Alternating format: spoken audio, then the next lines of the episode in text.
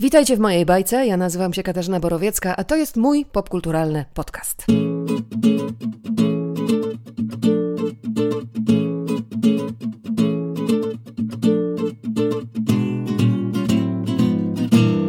Przypomnę, że internetowym przyczółkiem podcastu jest facebookowy profil o nazwie ABC Popkultury. To moja audycja w radiowej trójce. Na razie w związku z wirusem zawieszona, więc zachęcam do odwiedzenia archiwum naszych spotkań na radiowej stronie internetowej. Podcastu epizod 9 spędzimy na rozmowie o Szwecji i kryminałach z Katarzyną Tubylewicz. Katarzynę Tubylewicz możecie znać jako autorkę niezwykłego przewodnika po Sztokholmie, autorkę świetnego zbioru rozmów o Szwecji, zatytułowanego Moraliści, jak Szwedzi uczą się na błędach i inne historie, ale także jako autorkę powieści i tłumaczkę z języka szwedzkiego. Być może obiło Wam się też o uszy, że przez kilka lat szefowała Instytutowi Polskiemu w Sztokholmie. Myślę, że wielu z nas zrobiła niespodziankę, tym razem pisząc kryminał, trzymając się wzorców wyznaczonych przez najlepszych szwedzkich autorów. Bardzo zimna wiosna to historia, w której rozpracowywanie intrygi kryminalnej nie przeszkadza w opowiadaniu o Szwecji i Szwedach. Nordic Noir z reportażowym zacięciem. Pojawia się tu też wątek polskiej bohaterki Ewy, której specyficzna relacja z dwoma policjantami, Jensem i Bjornem, będzie miała szansę się rozwinąć, bo autorka planuje co najmniej trzy tomy. Na spotkanie z Katarzyną Tubylewicz dzisiaj Was zapraszam. Porozmawiamy o designie, o taktycznych przemilczeniach w podręcznikach historii i o wirusie, a jakże. Ale zaczynam jak zwykle od subiektywnego przeglądu półek i platform streamingowych. Co nowego? Mój numer jeden w ostatnim tygodniu to opowieści z pętli Tales from the Loop. Osiem odcinków, znakomita ekipa reżyserska, każdy odcinek reżyserował ktoś inny.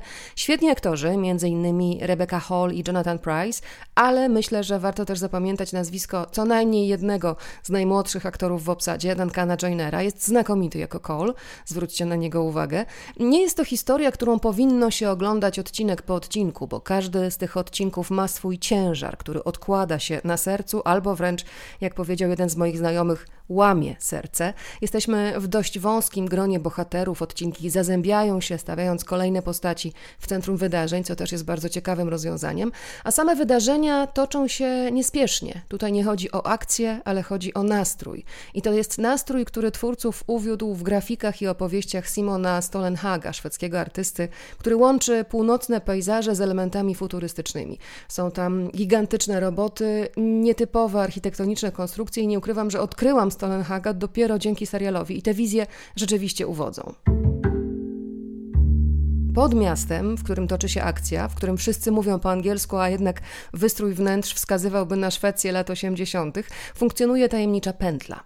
Tam niemożliwe staje się możliwe. Trudno przypuszczać, zasiadając do oglądania, w jakie miejsca nas ta opowieść zaprowadzi i do jakich refleksji zainspiruje. Ktoś powiedział, że to jest mieszanina Stranger Things i dekalogu Krzysztofa Kieślowskiego i muszę powiedzieć po obejrzeniu całego sezonu, że coś w tym jest. Serial na podstawie grafiki opowiadań Simona Stolenhaga napisał Nathaniel Halpern, który wcześniej pracował innymi przy Legionie, a prawa do ekranizacji innej jego książki, The Electric State, kupili bracia Russo, których w zależności od wielkości ekranu możecie kojarzyć z Avengersami albo z serialem Community, a reżyserować tę opowieść ma twórca ostatniej ekranizacji It Stephena Kinga, czyli Andy Muschietti. Opowieści z pętli polecam do spokojnego oglądania i do przemyślenia. A spragnionych absurdów w tych absurdalnych czasach e, powinien zadowolić serial pod intrygująco brzmiącym tytułem Co robimy w ukryciu. I zanim pojawią się jakieś niestosowne skojarzenia, to powiem, że ten tytuł powinien przywodzić Wam na myśl wampiry. Zanim Taika Waititi podbił Hollywood Torem, Ragnarok i filmem Jojo Rabbit, w swojej rodzinnej Nowej Zelandii organizował sobie różne filmowe atrakcje. Zachęcam Was oczywiście do zapoznania się z jego wcześniejszymi filmami, bo jak wszyscy wiemy, to jest twórca wściekle dowcipny, jeszcze wścieklej inteligentny i dziwny. No i w tej Nowej Zelandii do spółki z Jemanem Clementem, e, aktorem, scenarzystą, reżyserem i producentem, razem Waititi i Clement są dziwni do kwadratu i mam nadzieję, że domyślacie się, że to jest komplement. Jeśli nie kojarzycie Clementa, to przypomnijcie sobie serial i duet Flight of the Concords, też pełen absurdu i też Waititi miał tam swoją funkcję, albo mm, wspomniany też przed kilkoma minutami serial Legion, bo tam Jermaine Clement e, zagrał jedną z głównych ról. Taika Waititi i Jermaine Clement już prawie 10 lat temu napisali i wyreżyserowali wspólnie komedię Co robimy w ukryciu. To był tak zwany mokument, czyli udawany dokument o wiekowych wampirach żyjących w starym domu w Wellington i Waititi i Clement zagrali w tym filmie, dołączając do wielkiej rodziny wampirów popkultury. Ich film, świetnie przyjęty przez krytyków i przez publiczność, to było zabawne, pomysłowe i inteligentne kino, przezabawne, mogłabym powiedzieć. Wampiry mieszkają razem, e, każdy pochodzi z innych czasów, każdy jest kompletnie nieprzystosowany do współczesności, no i każdy musi coś jeść. A co jedzą wampiry, to oczywiście wiadomo. I przy tym wszystkim towarzyszy im ekipa filmowa i to jest właściwie można powiedzieć taki trochę wampirzy The Office. Różne rzeczy się przez te lata od premiery wokół Co robimy w ukryciu e, działy. Powstał już telewizyjny spin-off, ale teraz Waititi i Clement przenieśli tę historię na mały ekran z nową obsadą, nowymi wampirami, które tym razem są zadekowane w Ameryce, a dokładniej w Nowym Jorku na Staten Island. I cała pierwsza seria jest już dostępna w Polsce, a od zeszłego tygodnia dostajemy także kolejne odcinki serii drugiej, pełnej niespodzianek. Wielbiciele absurdalnego humoru powinni być bardziej niż zadowoleni. Żarty skręcają niekiedy w takie rejony, że wydaje się, że już za moment granica zostanie przekroczona, no ale tak się nie dzieje. Są duchy, jest wampirzy sąd, są nietoperze, zombie, wilkołaki, wampirzy król z Manhattanu i nie, nie nazywa się Eric Northman. Są wampiry energetyczne i emocjonalne, jest Tilda Swinton i jest też Guillermo. Kim jest Guillermo? Przekonacie się sami. W każdym razie Guillermo tylko tak niepozornie wygląda. I jeszcze krótki rzut oka na serialowe premiery tygodnia. Trzy tytuły zwróciły moją uwagę. Mrs. America z Kate Blanchett, Rose Byrne, Uzo Adubą i Sarą Paulson. Feministki drugiej fali kontra obrończyni domowego ogniska, konserwatywna działaczka Phyllis Schlafly i w tej roli właśnie Kate Blanchett, a w centrum wydarzeń próba wprowadzenia do amerykańskiej konstytucji poprawki zrównującej prawa kobiet i mężczyzn. Bardzo ciekawa produkcja, zbiera świetne recenzje. Ja na razie zaczynam oglądać, więc się nie wypowiadam. Rozpoczął się też czwarty sezon Insecure, czyli po polsku Niepewne, autorskiego serialu Issy Ray. Rzecz dzieje się w Los Angeles, główna bohaterka jest trochę dziwna i to jest znowu komplement. Wspomaga się w chwilach niepewności motywującymi, mniej lub bardziej, rapowymi tyredami wykrzykiwanymi do lustra i wciąż popełnia nowe błędy, ale umie się na nich uczyć. I zgodnie z zasadami gatunku i sama trzy przyjaciółki, w orbicie są oczywiście kolejni mężczyźni, w orbicie jest oczywiście praca, a akcja toczy się głównie w społeczności afroamerykańskiej. To jest jedna z tych produkcji, które swój początek wzięły z internetu. Issa Rae realizowała serię Awkward Black Girl. Sporo nagród i nominacji zgarnęła już za serial Niepewne i słusznie. I cieszy mnie też to, że coraz więcej e, jest jej także na dużym ekranie, także filmowo. Aha, no i to ona razem z Johnem Cho w tym roku ogłaszała Oscarowe nominacje. I jeszcze jedna premiera serialowa. Merit Weaver i Domhnall Gleeson uciekają przed życiem w Run, po polsku ucieczce, serialu stworzonym przez Vicky Jones, związaną z maleńką niepozorną produkcją pod tytułem Fleabag i współprodukowaną przez Phoebe Waller-Bridge, która też pojawia się w tym serialu w niewielkiej roli. Na razie mamy tylko początek, który jest obiecujący, ale pewnie do tego jeszcze będziemy w podcaście wracać. Przy okazji, oczywiście, jeśli chodzi o Phoebe Waller-Bridge, to mówi się przede wszystkim o Fleabag i obsesji Eve. Notabene, Trzeci sezon tego serialu właśnie wystartował, ale sprawdźcie też pierwszą stworzoną przez Phoebe produkcję, Crashing, o mieszkańcach czegoś w rodzaju skłotu na terenie opuszczonego londyńskiego szpitala. Nie wydaje mi się, żeby ten serial kiedykolwiek doczekał się kontynuacji, a szkoda, bo pióro Phoebe już przy debiucie było pewne i ostre jak brzytwa, więc bohaterowie są bardzo interesujący, a finał, no cóż, pozostawia apetyt na więcej. Ale nie każdy apetyt musi zostać zaspokojony, o czym przekonuje się wielu bohaterów książki, o której e, teraz opowiem. Dzięki zupełnie innemu serialowi zainteresowałam się tym zbiorem opowiadań o trudnym do zapamiętania tytule, ale już zapamiętałam ten tytuł. Ktoś, kto będzie cię kochał w całej twej nędznej glorii. Jest to zbiór opowiadań o miłości, ale ponieważ napisał je twórca Bojacka Horsemana, Rafael Bob Waxberg, można się domyślać, że z jednej strony sięgniemy wyżyn liryzmu i tak jest w niektórych opowiadaniach, a z drugiej strony pojawiają się tutaj też zasłonięte ironią jak tarczą historyjki, ale są też historie na przykład ze światów równoległych, przekomiczne, śmiałam się w głos czytając akurat to opowiadanie i trudno się oderwać od tej książki. To jest niewielka książeczka, ale na pewno godna Waszego zainteresowania. A jeśli chodzi o półkę z komiksami, to sięgam tym razem w te jej rejony, gdzie trzymam stosunkowo młodą, ale już jednak klasykę, po zbiorcze wydanie Rycerzy Świętego Wita Dawida B., opowiedziana z perspektywy autora, który był środkowym dzieckiem w pięcioosobowej rodzinie.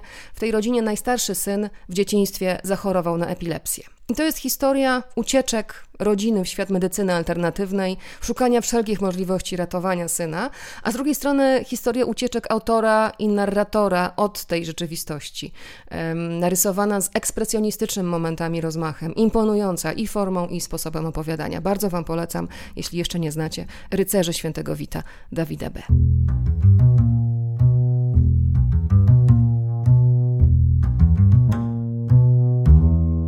A teraz już pora na gościa. Zanim przejdziemy do Nordic Noir i najnowszej książki Katarzyny Tubelewicz, zapytałam ją o szwedzkie podejście do walki z pandemią. Wprawdzie rozmawiałyśmy kilka tygodni temu, ale jak na razie nic się w tym zakresie nie zmieniło. Szwecja wybrała zupełnie inną drogę niż cała Europa w tej chwili.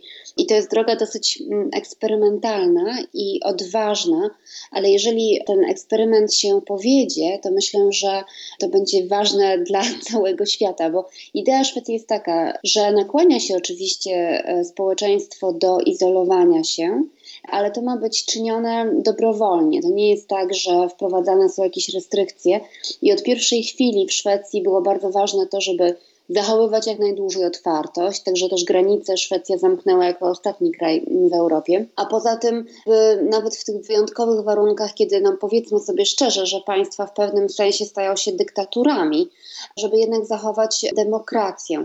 I to jest też tak, że w Szwecji tym kryzysem zarządzają naprawdę specjaliści, a nie politycy. To znaczy, oczywiście my co jakiś czas słyszymy na konferencjach prasowych e, premiera Stefana Lefena i to e, politycy podejmują decyzje, jeżeli coś nagle się zmienia w prawie, o pewne zmiany są wprowadzane, zaraz o nich powiem ale głównymi twarzami walki z kryzysem są epidemiolodzy e, zatrudnieni w Folkhälsomyndigheten. To jest taki odpowiednik polskiego sanepidu. E, I w Szwecji istnieje stanowisko państwowego epidemiologa. Tym człowiekiem jest Anders Tegnell i to jest osoba, która tak naprawdę tym kryzysem zarządza.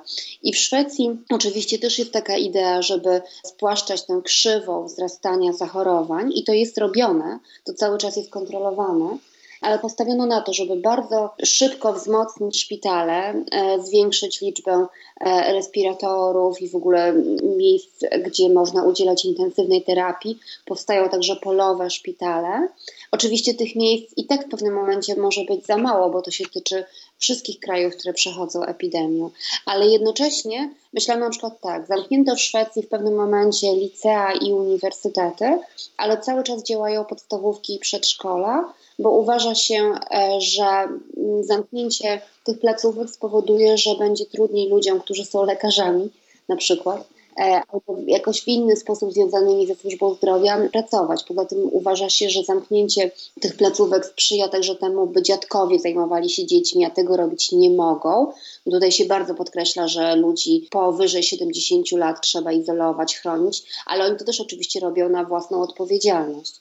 E, I w Szwecji cały czas działają restauracje, kawiarnie, ale jest tak, że i tak prawie nikt do nich nie chodzi, bo to jest tak, że oczywiście cały czas dostajemy informację o tym, że, że należy zmniejszać ryzyko e, rozprzestrzeniania się wirusa, ale jednak społeczeństwo jakoś funkcjonuje i nie pada wszystko naraz, bo myślę, że już e, świat zaczyna się trochę budzić w tej świadomości, że ten wirus nie zniknie w ciągu najbliższych dwóch ani trzech tygodni, tylko może być tak, że ta sytuacja będzie trwała parę miesięcy. I trudno mi jest w tej chwili już sobie wyobrazić, czym będzie nasz świat, demokracja oraz w ogóle gospodarka jeżeli na parę miesięcy zamkniemy świat. Musi być jakiś sposób na to, aby z jednej strony chronić słabych, ale z drugiej strony, żeby ci, którzy są silni i dla których ta choroba będzie po prostu przeziębieniem, bo to też trzeba powtarzać, że korona jednak dla większości ludzi zdrowych i niestarych no, jest najwyżej ciężką grypą, a dla niektórych po prostu przebiega w ogóle bezobjawowo. Ja myślę, że to zbyt rzadko jest powtarzane, że jest zbyt duża w tej chwili już panika e, i to jest zagrożeniem dla demokracji. Bardzo zimna wiosna. Nowa książka mieszkającej od wielu lat w Szwecji Katarzyny Tubelewicz to jej pierwszy kryminał, w dodatku otwierający serię. Dwaj policjanci, jeden bardziej doświadczony, starszy, budzący respekt, ma na imię Jens i jego młodszy, bardzo w pracę zaangażowany kolega, Björn. Obaj w różnym stopniu pokiereszowani przez życie, zajmują się sprawą zabójstwa Grety Schiewal, bogatej Szwedki niemieckiego pochodzenia. W jej domu poznają młodą Polkę, Ewę, która uciekając przed nieudanym małżeństwem, to eufemizm, trafiła do Grety Schiewal jako opiekunka. Zanim wgryziemy się w bardzo zimną wiosnę, skupmy się przez moment na przebogatej tradycji szwedzkiego kryminału. W samej książce dowiadujemy się, że Ewa, z wykształcenia skandynawistka, czyta głównie książki pisane przez kobiety, Szwedki i Norweżki i są to, tutaj cytuję, przewrotne powieści Leny Andersson i Liny Wolf, no i kryminały Karin Fossum i Osy Larsson. Wszystko, co napisała Lin Ullman, także czyta Ewa. Do swoich kryminalnych idoli wraca też myślami komisarz Jens Wikander. Co więc stoi na tej kryminalnej półce u Katarzyny Tubylewicz? To nie jest też tak, że jestem przede wszystkim czytelniczką kryminałów, natomiast ja bardzo cenię dobry kryminał. I e, rzeczywiście no, takim moim absolutnym mistrzem szwedzkim e, zawsze był Henning Mankell, dlatego że on pokazał, że kryminał jest tak bardzo pojemnym gatunkiem, e, w którym można zmieścić zarówno historię, która wciąga i sprawia, że zapomina się o świecie, ale także bardzo pogłębioną analizę współczesnych problemów społecznych. Ja w ogóle uważam kryminał za współczesną opowieść realistyczną, w której rzeczywiście odbijają się najważniejsze problemy polityczne, społeczne naszego świata. Mm, I w kryminale dzisiaj, myślę, jest także bardzo dużo miejsca na pogłębioną analizę psychologiczną bohaterów, czego mam wrażenie, zwłaszcza w powieści polskiej, w literaturze pięknej, literaturze tych takich najwyższych lotów, e, Dzisiaj na to jest dość mało miejsca, dlatego że polska powieść e, jest przede wszystkim budowana w języku. To jest ten bardzo silny wciąż wpływ Szulca i Gombrowicza i takiego myślenia o literaturze jako przede wszystkim o czymś, co dzieje się w języku. A mnie bardzo interesuje bohater, bardzo interesują losy ludzkie i bardzo interesuje świat naokoło mnie. Więc też takimi mistrzami trochę starszej daty, e, którzy właściwie byli pierwszymi autorami szwedzkimi piszącymi powieści kryminalne, zaangażowane społecznie, to byli Maj Schiewal i Perwale. Ja bardzo lubię też ich powieści. One są już trochę przedawnione, bo to, jest, to są powieści kryminalne, w których e, nie ma w ogóle czegoś takiego jak telefon komórkowy i nie ma badań DNA i szeregu jeszcze innych rzeczy, mm, ale one są świetnie napisane i one się do dzisiaj naprawdę e, bronią. No poza tym oczywiście nie da się nie powiedzieć, że, że Stieg Larsson był mistrzem e, tworzenia wyrazistych bohaterów. To też wydaje mi się strasznie ważne, bo ja mm, kiedy robiłam research do mojej książki, to poza oczywiście tym, że, że spotykałam się z policjantami, czytałam strasznie dużo i sprawdzałam różne dane techniczne, to starałam się też czytać bardzo dużo kryminałów i czytałam też dużo kryminałów skandynawskich. I muszę przyznać, że wiele z nich było naprawdę tak słabych, że odkładałam je 50 stronach. E, I ich słabość czasami, a nawet najczęściej, polegała właśnie na tym, że brakowało w nich bohaterów, z którymi nawiązałam jakikolwiek kontakt i bohaterów, co do których w ogóle byłabym w stanie powiedzieć, kim oni są i dlaczego mnie obchodzą. I tutaj właśnie Steve Larsson ze swoją Lisbeth Salander z Michaelem Lundqvistem zrobił coś takiego, że już po paru latach od tego, jak przeczytałam e, jego Millennium, tak naprawdę niedokładnie pamiętam, o co chodziło w całej akcji, kto zabił i dlaczego, natomiast doskonale pamiętam bohaterów. I wydaje mi się, że to jest coś, co, o co chodzi też w tym gatunku. I dlatego starałam się, aby moi bohaterowie byli ciekawi, tym bardziej, że mają powrócić, bo to jest pierwsza, pierwsza część cyklu. Lisbeth Salander, Mikkel Blomqvist, Kurt Wallander. Ja jeszcze do tej listy dodam Rebekę Martinson z kryminalnej serii Osy Larsson, którą uwielbiam. To są rzeczywiście postaci godne zapamiętania, a przy okazji każda z tych postaci funkcjonuje w świetnie stworzonym i opisanym świecie. Bo bardzo często intryga gdzieś tam nam najszybciej ucieka Natomiast jeżeli też książka kryminalna w jakiś sposób opowiada coś ważnego o świecie, to to też z nami zostaje. Ja też mm, lubię wspominać o tym, że autorką, którą strasznie cenię, szwedzką, współczesną, jest Kamilla Grebe. Ona napisała bardzo dużo książek i wcześniej pisała je w duecie z innym autorem, ale Najlepsze są jej ostatnie powieści, te do których wydaje mi się, że ich jeszcze nie ma po polsku, zwłaszcza ta, która wyszła w Szwecji mm, gdzieś pół roku temu, to po szwedzku ma tytuł e, Skg, czyli Polujący na cienie albo Pogromca cieni. Nie wiem, jaki to będzie miało tytuł po polsku, mm, ale Kamila Grebe jest moim zdaniem fascynująca, bo ona robi też e, świetny research i opowiada o, o jakichś ważnych rzeczach. W tej książce, o której wspomniałam, e, przyglądamy się temu, jak zmieniała się rola kobiet w policji e, w XX wieku, dlatego że, że powieść toczy się w kilku różnych planach czasowych i to jest zupełnie fascynujące. Także podobają mi się kryminały, które są z jednej strony tak napisane, że naprawdę mnie wciągają, bo jednak o to chodzi w kryminale, tak, że ma świat zniknąć i, i chce się tylko czytać, ale z drugiej strony, które rzeczywiście wnoszą coś nowego mm, i, i, i zwiększają naszą wiedzę i kryminał to naprawdę potrafi robić. I ja też próbowałam tak zrobić mojej powieści. Jeśli chodzi o wspomnianą przez Katarzynę Tubylewicz Kamilę Grebę, to z jej solowych książek po polsku dostępne są dwie, Stąpając po cienkim lodzie i Dziennik mojego zniknięcia. Ja się dopiero zapieram do czytania, więc jeszcze nie mogę Wam tych książek polecać, ale rekomendacja mm, Katarzyny Tubylewicz e, skłoniła mnie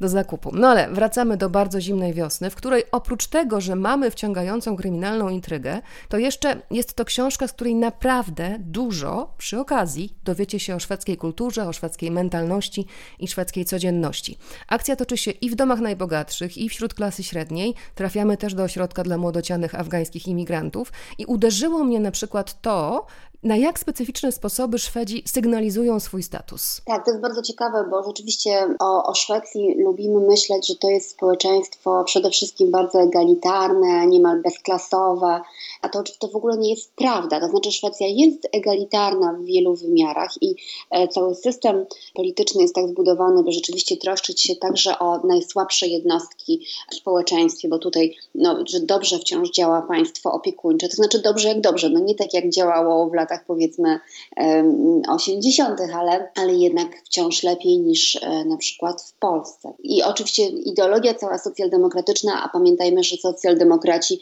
rządzą niemal nieprzerwanie Szwecją od 100 lat, więc jakąś częścią e, myśli socjaldemokratycznej jest przekonanie, że, że między ludźmi nie ma różnic, że wszyscy są sobie równi, tu wszyscy mówią sobie na ty, uczniowie mówią na ty do nauczycieli w podstawówce i w liceum też, ludzie w pracy e, nie odczuwają tak silnie hierarchii, to znaczy pozycja szefa w Szwecji, no nie jest, to, to nie jest taki szef jak w polskiej korporacji, który może wszystko i podejmuje często samodzielnie decyzje i, i bywa bardzo bezwzględny, tak w Szwecji nie jest, ale jednocześnie Szwecja jest bardzo klasowym społeczeństwem, na co no, takim naocznym dowodem jest to, że tutaj wciąż przecież istnieje monarchia, a jak gdzieś jest monarchia, to jest też zawsze arystokracja i ta grupa w Szwecji się dobrze ma.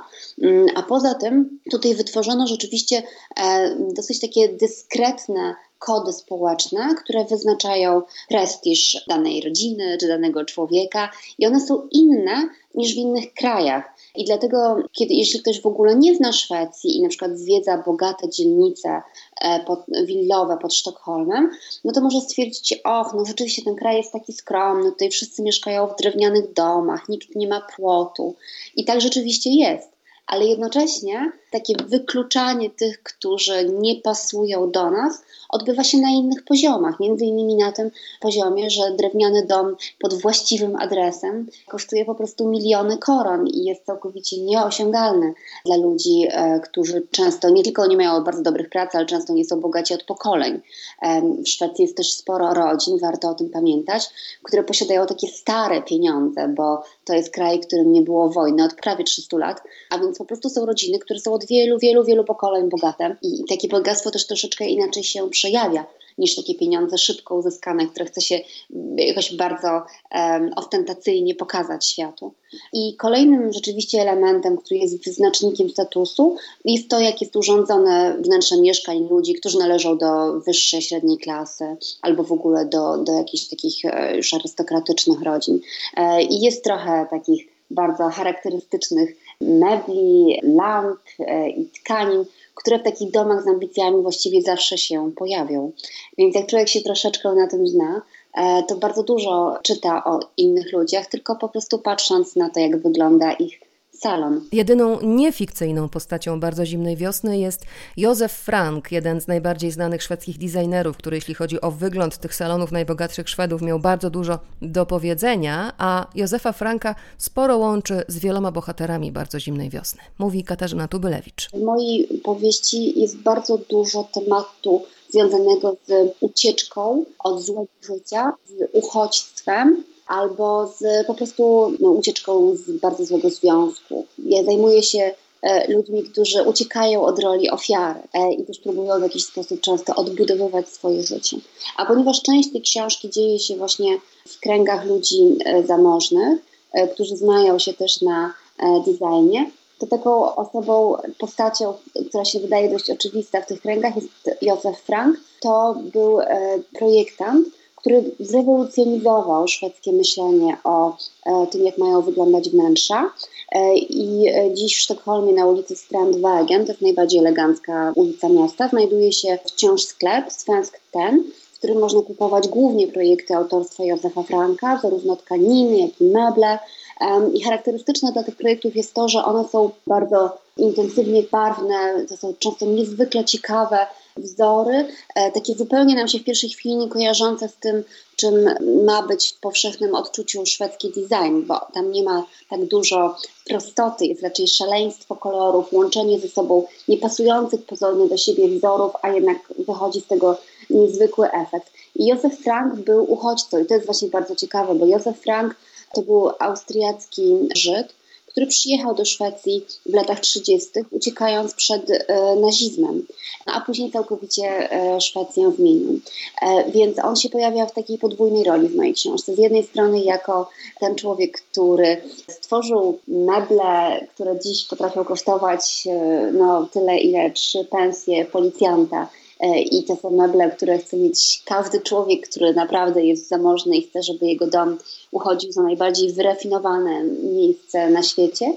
Mm, a z drugiej strony jest to uchodźca, który odnalazł się w zupełnie nowej rzeczywistości i któremu się udało wyjść z roli ofiary. Więc on jest bardzo ciekawy pod tym względem, dlatego że ja mam w mojej książce także uchodźców z Afganistanu, kobietę, która, Ewę Ewę, która uciekła przed sadystycznym mężem. E, mamy Gretę Schiewal, o której wiemy, że ona opuściła Niemcy po II wojnie światowej, między innymi uciekając przed wspomnieniami tego, co zdarzyło się w jej rodzinie, bo ja opowiadam o takiej zapomnianej części historii powojennej, a mianowicie o tym, że kiedy po II wojnie światowej w ogóle bardzo wiele Niemek zostało zgwałconych przez armię zwycięskie, to nie było to tak, że tylko czerwonoarmiści, dzicy i nieokrzesani e, gwałcili niemieckie kobiety, ale doszło także do prawie 200 tysięcy gwałtów dokonanych przez amerykańskie wojska. E, I to jest taka część historii wyciszona, e, no bo my w ogóle mamy jakiś taki problem z dyskutowaniem bardzo uczciwym o ofiarach, o tych, którzy są katami czy prześladowcami. E, dlatego że łatwo jest nam o tym mówić, kiedy to pasuje do jakichś takich czarno-białych e, wzorców. Ale jeżeli nagle ofiarą jest kobieta, która była e, nazistką, albo której ojciec był nazistą, albo gdy nagle katem okazuje się ten dobry żołnierz, który przyniósł spokój, to bardzo trudno jest nam o tym mówić, bo to nam zaburza obraz rzeczywistości. A wydaje mi się, że rodzi ta nieumiejętność mówienia o tym bardzo wiele cierpienia, że to w ogóle jest tak, że człowiek najlepiej wychodzi z roli ofiary, kiedy może powiedzieć, co naprawdę go spotkało. I jeżeli to nie jest możliwe na poziomie kolektywnym albo na poziomie jednostkowym, to, to z tego rodzi się ogromne cierpienie i dalsza agresja. Powstawaniu bardzo zimnej wiosny towarzyszyła pogłębiona dokumentacja dotycząca wielu płaszczyzn życia, także rozmowy z policjantami czy pracownikami ośrodków dla uchodźców. A ci, Katarzynie Tubylewicz, zazwyczaj mówili więcej niż szwedzkim dziennikarzom i autorom. To się już zrodziło zresztą wcześniej, kiedy pisałam Moralistów, książkę, która mówi o różnych trudnych tematach, często tematach, które były wręcz tabu, gdy pracowałam nad moralistami. I wtedy już zobaczyłam, że kiedy ja na przykład wchodzę do ośrodka dla uchodźców i rozmawiam z jego dyrektorką, to ona się przede mną otwiera i mówi mi takie rzeczy, których ja nie czytuję w szwedzkiej prasie. I że podobnie dzieje się z różnymi ludźmi, także z policjantami, bo w moralistach też się pojawia e, jeden z Afganistanu.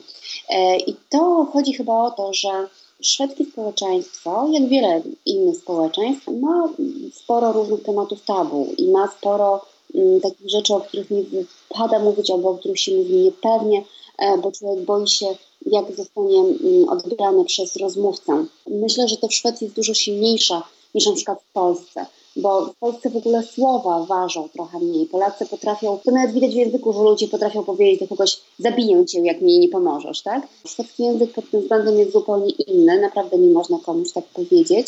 I też jest dużo większa ostrożność mówienia, co czasami jest dobre, a czasami złe. E, ja, będąc taką osobą, która z jednej strony bardzo dobrze zna Szwecję i dobrze znam język szwedzki, a jednocześnie jestem taką osobą trochę z zewnątrz, ponieważ ja mówię po szwedzku bardzo dobrze, ale mam akcent. Z reguły nie, nie wiedzą moi rozmówcy, jaki to jest akcent, dopóki nie powiem, że z Polski pochodzę. On tam gdzieś jest. I wiadomo też, że jak piszą w innym języku, że opowiadam o Szwecji innym czytelnikom niż ci szwedzcy. I to powoduje chyba, że, a poza tym podejrzewam też, że zadają trochę inne pytania, że mam inny sposób rozmawiania z ludźmi. I to powoduje, że naprawdę mm, przede mną często ludzie się otwierają w sposób bardzo zaskakujący. E, I ja w tej książce opowiedziałam o kryzysie w szwedzkiej policji. E, kryzysie, który jest ogromny, który trwa już od paru lat i jest efektem przede wszystkim bardzo nieudanych reform. Szwecja to jest w ogóle taki kraj, w którym lubi się robić duże reformy i takie duże zmiany i czasami to świetnie wychodzi, a czasami rodzi się z tego chaos. I się stało właśnie z reformami w policji. I mam wrażenie, ja naprawdę przeczytałam ostatnio bardzo dużo też nowych szwedzkich kryminałów i naprawdę w żadnym nie znalazłam wiedzy na temat tego, jak w tej chwili trudno jest pracować w szwedzkiej policji. A, a mnie to się wydaje niezwykle ważne, zwłaszcza dlatego, że w tej chwili oczywiście sytuacja z wirusem korona wszystko przysłoniła, ale, ale Szwecja mm, w tej chwili walczy z bardzo rozwijającymi się szybko wojnami gangów. Nawet wczoraj e, doszło do strzelaniny w samym centrum Sztokholmu na Östermalm, na Birger Jarlsgatan. W tej chwili Szwecja to jest taki kraj, w którym co jakiś czas gdzieś do siebie strzelają gangsterzy, tak? I naprawdę nie tylko w trudnych e, dzielnicach się to dzieje. I to jest kraj, w którym e, bardzo często używa się granatów, żeby na przykład wysadzać okna sklepów albo klatki schodowe, bo to są różne szantaże między e, gangami zajmującymi się handlem narkotyków. E, także Szwecja ma w tej chwili bardzo dużo takiej ciężkiej przestępczości, z którą policja sobie w ogóle nie radzi. I ja chciałam o tym wszystkim pisać i szukałam sobie ludzi, którzy mogą mi o tym opowiedzieć. I prowadziłam rozmowy z bardzo wieloma policjantami, zarówno z mężczyznami, jak i kobietami. Aż w końcu spotkałam policjanta o bardzo długim doświadczeniu, bo to jest człowiek, który pracował 40 e, lat e, w służbie, który mm, jest niezwykle krytyczny do e, reform, które według niego w ogóle całkowicie zepsuły jego pracę i który mm, jest w ogóle bardzo fajnym człowiekiem. I on się ze mną właściwie zaprzyjaźnił. To się tak jakoś stało, że my zaczęliśmy się trochę częściej spotykać. On mi opowiadał o tym, jak wyglądał jego każdy kolejny dzień. I, i dzięki niemu ja mogłam naprawdę oddać takie realia no, najprawdziwsze, najprawdziwsze, jakie mogą być pracy policjantów. E, dodam, że e, ja zwiedziłam i komendy policyjne dzięki niemu, on mnie uczył strzelać, także to było taki research e, bardzo pogłębiony.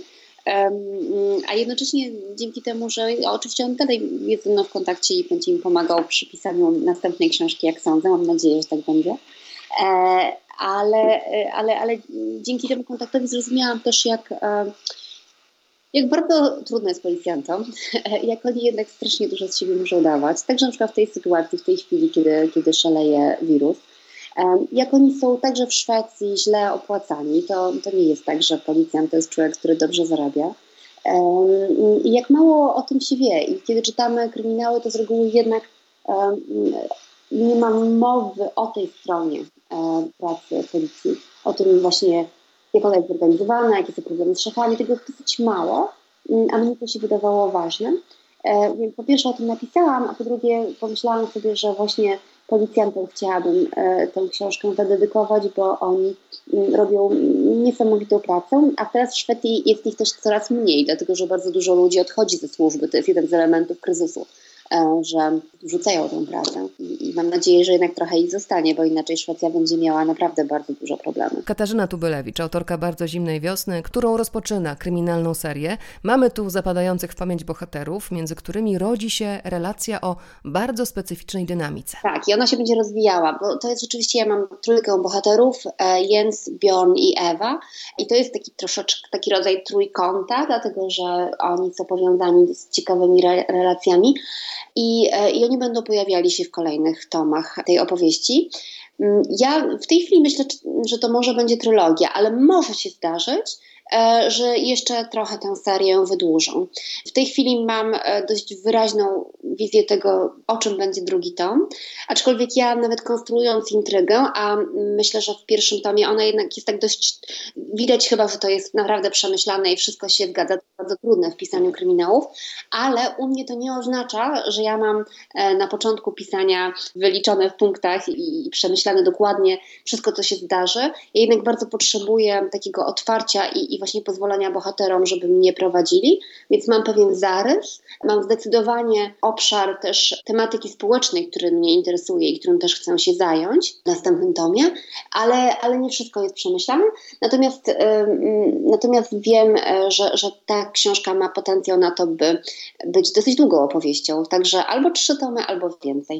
A w międzyczasie Katarzyna Tubylewicz pracuje nad kolejną książką non-fiction, tym razem to będą rozmowy o samotności. 40 40% Szwedów mieszka samodzielnie. Oczywiście niektórzy tylko okresowo, ale jednak 40% to dość dużo. Szwecja jest krajem, w którym e, właściwie jest też bardzo dużo pozytywnego stosunku do samotności, bo mnie samotności interesuje to, jak bardzo jest to ambiwalentne pojęcie i jak bardzo związane z człowiekiem. Że z jednej strony my wszyscy się samotności bardzo boimy, ale z drugiej strony my też samotności pragniemy. Tylko w różnych krajach to ma różną formę i różne nasilenie.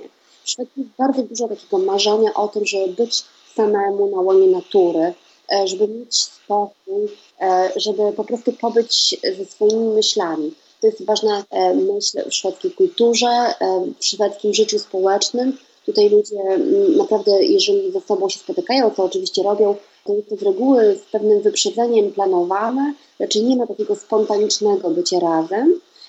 O tym mm, powstał niezwykły film, zabawny film choć też kontrowersyjny, szwedzka teoria miłości Erika Gantiego, e, w którym pojawi się rozmowa w mojej książce, jest już zrobiona i jest bardzo ciekawa. Więc ja piszę książkę o samotności zarówno jako o marzeniu i o czymś, co jest potrzebne, bo ja sama, z jednej strony kochając ludzi i mając wielką potrzebę takich naprawdę głębokich relacji z innymi, jestem też introwertyczna w tym, w tym rozumieniu tego słowa, że ładuję swoje baterie, kiedy jestem sama. Potrzebuję być sama, żeby tworzyć.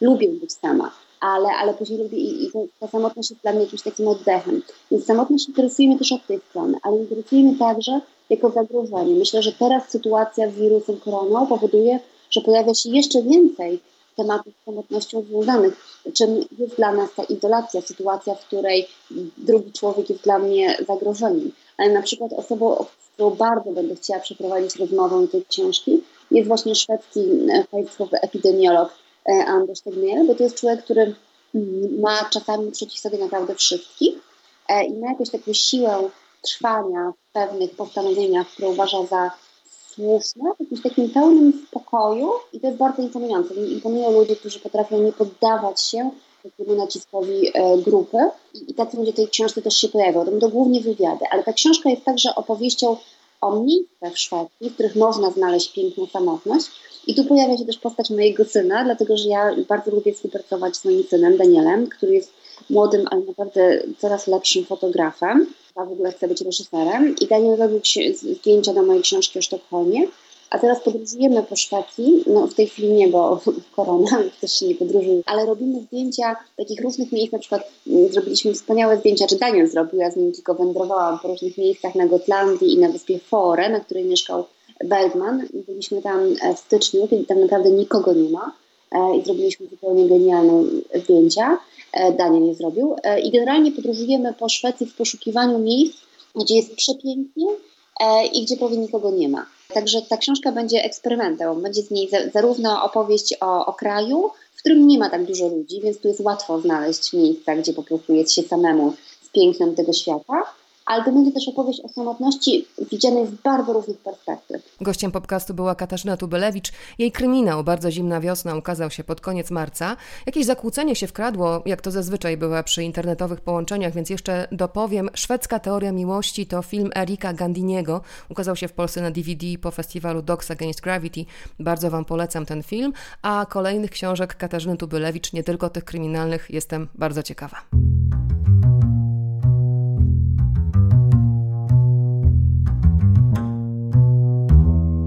Gdybyście zapragnęli po naszym dzisiejszym spotkaniu natychmiast poczuć tę północną atmosferę, zobaczyć ten egalitarny na pierwszy rzut oka Sztokholm, czy lekko zamgloną, szarawą Kopenhagę i połączone z nią mostem Malmę, to mam od ręki parę propozycji. Można wrócić do filmowej szwedzkiej trylogii na podstawie Stiga Larssona z Nomi Rapaz i Mikelem Nyqvistem w rolach głównych. Jest też oczywiście Dziewczyna z tatuażem Davida Finchera z Rooney Marą i Danielem Craigiem. Ja bardzo lubię obie te ekranizacje. Każda z nich jest nieco inna, na co innego kładzie nacisk. Inaczej jest trochę skonstruowana postać Lisbeth Salander, ale po tej amerykańskiej Fincherowskiej oczywiście pozostanie niedosyt, bo na pierwszej odsłonie się skończyło, a mimo wysiłków Claire Foy ekranizacja kontynuacji Millennium, pisanej przez Dawida Lagenkrantza, oczekiwań nie spełniła, mówiąc delikatnie. Są też oczywiście, tutaj już idziemy dalej, seriale na podstawie Haniga Mankela. Kurt Wallander ma twarz Kristera Henriksona w wersji szwedzkiej albo Kiefera Sutherlanda, ale jeśli chodzi o seriale, to Nordic Noir w rozkwicie to było duńskie zniknięcie, i szwedzko-duński Most nad Sundem. Oba doczekały się remake'ów, ale co oryginał, to oryginał. Most nad Sundem pisali wspólnie Kamila Algren i Hans Rosenfeld. Gdybyście mieli podążyć ich śladami, to dziełem Rosenfelda jest brytyjski serial kryminalny Marcella z Anną Friel w roli głównej. Podobno powstaje trzeci sezon, z czego ja akurat się cieszę, bo Marcella bardzo mnie wciągnęła. Z kolei Kamila Algren stworzyła serial Ruchome Piaski, świetnie zrealizowany przez norweskiego reżysera Pera Olafa Sorensena, a oparty na książce Malin Persson Giolito i ta historia bardzo trzyma w napięciu. Sporo też mówi o nierównościach w Szwecji, a jednocześnie pokazuje, jak zupełnie inną pozycję i przywileje ma tam młodzież i nie mówię tylko o możliwości uczestniczenia w polowaniach. I jeszcze raz padnie nazwisko Hansa Rosenfelda, który razem z Michaelem Hjortem tworzy bestsellerową kryminalną serię o nieznośnym, ale niestety genialnym policyjnym psychologu i specjaliście od seryjnych morderstw Sebastianie Bergmanie. Wszystkie tomy tej serii dostępne już też ukazały się po polsku. A z polskich kryminałów polecam ostatnio szczególnie serię Jakuba Szamałka Ukryta sieć. Już dwie części tej trylogii są dostępne. Rozmowy z Jakubem znajdziecie w archiwum ABC Popkultury na stronie Trójki, podobnie jak spotkania z twórcami serialu Ruchome Piaski i pisarskim tandemem Hjort Rosenfeld. Na dziś to już wszystko. Następnym razem, obiecuję, nie będzie już tak mrocznie, zabiorę Was na plan pulsującego muzyką wielokulturowego Paryża i jazzem serialu The Eddie Damiena Chazela, gdzie razem z niewielką grupką dziennikarzy w sierpniu ubiegłego roku spotkaliśmy się z Joanną Kulik, bo ta przezdolna aktorka u Chazela gra jedną z głównych ról. Jak się ze mną skontaktować? Pewnie pamiętacie, ale dla porządku przypomnę najlepiej przez facebookowy profil ABC Popkultury, gdzie codziennie dorzucam świeże rekomendacje serialowe, filmowe i komiksowe e, oraz garść swoich złotych myśli. Nie, nie, ja nie z tych, nie ma żadnych złotych myśli, ale dużo rekomendacji jest. Dziękuję Wam bardzo za uwagę dzisiaj i z przyjemnością przypominam, że muzyką w podcaście po starej znajomości zajął się Łukasz Borowiecki, a ja nazywam się Katarzyna Borowiecka i uznaję, że na epizod 10 podcastu jesteśmy omówieni. Do usłyszenia.